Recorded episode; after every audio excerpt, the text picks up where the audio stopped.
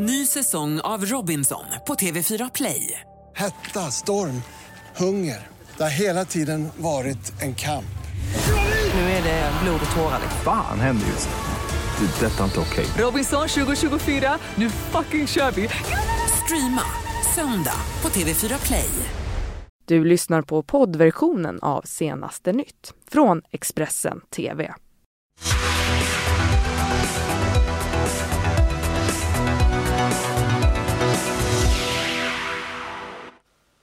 God morgon! Hjärtligt välkomna hit till Senaste nytt denna måndag. Jag heter Ylva Johansson och det här är våra topprubriker just nu. En person har förts till sjukhus efter skottlossning i Tensta utanför Stockholm.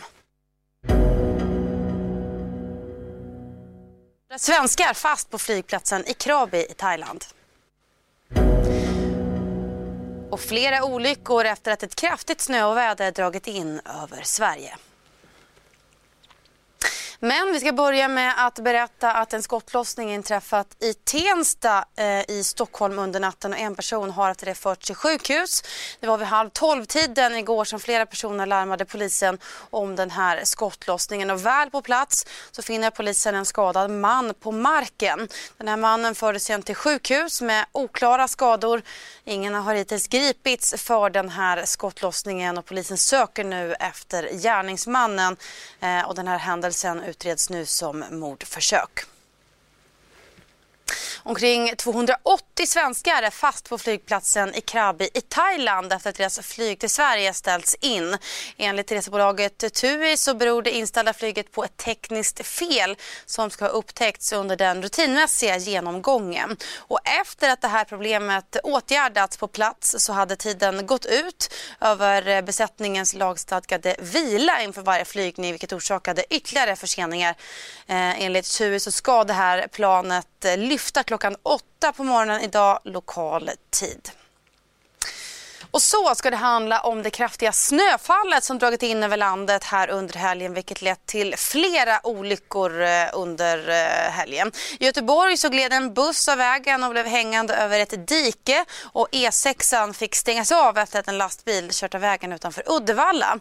Igår så gick SMHI ut med klass 1-varning och varnade för uppemot 20 cm snö i området runt Vänern. Och nu så rör sig det här snövädret norrut men det här kalla vädret vädret eh, hänger sig kvar på sina håll så kommer också den här snön bytas ut mot regn vilket också det kan leda till problem. Södra Sverige och västkusten drabbades under helgen av ett snöoväder och SMHI har utfärdat klass 1-varning i eh, Blekinge, Värmland och Skåne. Det här eh, vädret har tyvärr orsakat flera olyckor på flera håll i landet på grund av halt väglag. På E4 vid Hudiksvall stod trafiken helt still efter att två lastbilar kolliderat och på riksväg 49 i Skara kolliderade fyra bilar med nio inblandade personer under söndagen. Nu väntas det hårda vädret dra vidare mot nordost och bland annat Stockholm, vilket kan orsaka ytterligare problem. Och eh, det här kan ju ge faktiskt en till en och en halv decimeter på sina håll, kanske lokalt upp mot två decimeter och en hel del eh, problem i trafiken nu under dagen. Eh, längst i söder så går det, får man nästan säga tyvärr, över i regn. Det har nästan gjort det redan i Skåne och sydligaste Blekinge, kanske sydligaste Halland också. Men det kan ju innebära, åtminstone här till att börja med, att det blir sådär lite ishalka och slaskigt och, och stökigt även av det. Och så ska vi ta oss utrikes till Brasilien där minst 58 personer har omkommit efter dammkollapsen i området Brunadinho i helgen enligt uppgifter till nyhetsbyrån AFP. Samtidigt så är fortsatt 300 personer saknade och nu så evakueras 24 000 människor efter ett varningslarm om ett nytt dammras i området. Flera människor har dött och tiotusentals har evakuerats efter dammkollapsen i Brumadinho i Brasilien. Många av de drabbade tros vara anställda vid en gruva i anslutning till dammen. Både dammen och gruvan kontrolleras av ett av världens största gruvföretag, Vale. Vale har fått stark kritik och vdn Fabio Schwarzman säger att han inte vet orsaken till varför dammen brustit. En röd lera flödar nu fram i området som kan innehålla giftigt gruvavfall. och allmänheten uppmanas att hålla sig undan. Svenska studenten Sanja Wik bor i Brasilien och berättar hur läget ser ut. Jo, men det är väldigt många som är oroliga över det här, hur det här ska utvecklas. Eh, eh, och många pratar just om att eftersom det är andra gången att det, ja, men det är en enorm katastrof och många är upprörda och oroliga. Händelsen inträffar bara tre år efter katastrofen i Mariana när en damm brast. Då miste 19 människor livet och hittills har det varit den största miljökatastrofen i landets historia. Då stod företaget Samarco för driften som till hälften ägs av just Vale. Den dödssiffran är nu redan slagen. Brasiliens president Jair Bolsonaro har twittrat sina kondolenser och säger att det är svårt att inte bli berörd när man ser vad som hänt. Maria tar vi oss till Venezuela. Allt fler länder eh, ställer sig nämligen bakom oppositionsledaren Juan Guaido eh, som utropade sig själv till president i förra veckan. EU kräver att den sittande presidenten Nicolás Maduro håller ett demokratiskt val så snart som möjligt. Samtidigt så låter nu president Maduro militären testskjuta sina tyngre vapen i en maktdemonstration. Och från amerikanskt håll så meddelas att alla hot mot oppositionsledaren kommer att få konsekvenser. Venezuela har en gång varit Latinamerikas rikaste land med oljereserver som hör till de största i världen. Idag är det ett land i kaos med hyperinflation och med miljoner invånare som flytt landet och med en stor del av befolkningen som lider av extrem fattigdom. När Venezuelas tidigare president Hugo Chavez avlider 2013 så kastas landet in i en akut politisk kris. Efterträdaren Nicolás Maduro får ta över ett land med hög kriminalitet, inflation och kronisk brist på dagligvaror trots rika oljetillgångar. En kris som tillskrivs hög korruption och en alltför hårt reglerad statlig priskontroll på varor. I maj 2018 så väljs Nicolás Maduro återigen till president och trots anklagelser om valfusk så svärs Maduro in för ännu en mandatperiod. Oppositionen anklagar presidenten för valfusk men Maduro kallar revolten för ett kuppförsök. Protester i landet startar efter att militärer gjort uppror mot regeringen i landet. Såväl personer som är för och som är emot Nicolás Maduro går ut på landets gator för att göra sina röster hörda. Många människor dödas i sammandrabbningarna och i samband med demonstrationerna i Venezuela så går nationalförsamlingens ledare Juan Guaido ut och utropar sig själv till tillförordnad president i Venezuela. USA och ett flertal andra länder går ut och säger att de erkänner Juan Guaido som president. Nicolas Maduro is a dictator with no legitimate claim to power. The United States supports the courageous decision by Juan Guaido the President of your National Assembly, to assert that body's constitutional powers, declare Maduro a usurper, and call for the establishment of a transitional government. President Nicolas Maduro agerar snabbt. Han meddelar att han sitter kvar och att han bryter alla diplomatiska relationer med USA. He decidido romper relaciones diplomáticas y políticas con el gobierno imperialista de los Estados Unidos. USA och de flesta omgivande länder erkänner Venezuelas oppositionsledare Juan Guaido som rättmätig övergångspresident. Men den utmanande Nicolás Maduro får starkt stöd från öst där Ryssland varnar Washington för att ingripa militärt. Även NATO-landet Turkiets president Erdogan går ut och stöttar Maduro.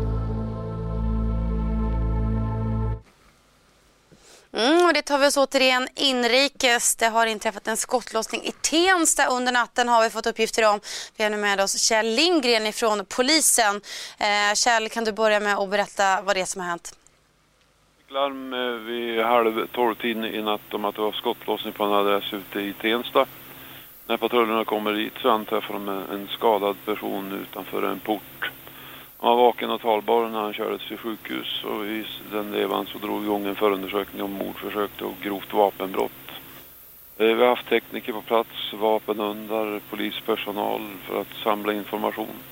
Vi har också upptäckt att det är tre bostäder som har fått kulor inskjutna genom fönstren men dessbättre så är ingen skadad i de sammanhangen. Mm. Har ni någon misstänkt för den här skottlossningen i nuläget? I nuläget finns det ingen gripen och ingen misstänkt. Jag hoppas att man sammanställer informationen och att det finns människor som lämnar uppgifter till oss så vi har få förutsättningar att eh, hitta någon skyldig. Mm. Eh, hur är läget för den här personen som förts till sjukhus? Hur läget är på sjukhuset kan jag inte yttra mig om, det vet jag inte. Vaken och talbar var beskedet när vederbörande fördes i ambulans till sjukhuset eh, och det hoppas jag låter hoppfullt och är hoppfullt. Mm. Avslutningsvis Kjell, vet man vad som är orsaken till den här skottlossningen ännu? Nej, det är för tidigt att ha någon uppfattning om det. Det krävs en hel del förhör och att vi måste få prata med den som är utsatt också på ett bättre sätt. Och sen hoppas jag naturligtvis att personer som vet någonting om det här ger sig till känna och hör av sig. Mm. Tack ska du ha Kjell Lindgren från polisen för att du var med oss här i sändningen och eh, man uppmanar alltså eh, människor som vet någonting att höra av sig till polisen och detta gör man ju på 114 14. Mer om detta kan man också läsa på Expressen.se.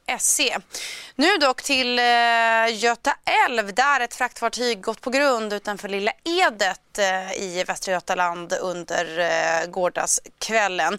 Fartyget tar in vatten och räddningsinsatsen den pågår på platsen. Larmet om detta kom in vid 11-tiden igår kväll och räddningstjänsten eh, och och eh, hanterat den här olyckan. Polisen uppger också att man ska ta ett eh, utandningsprov på den som framfört det här fartyget.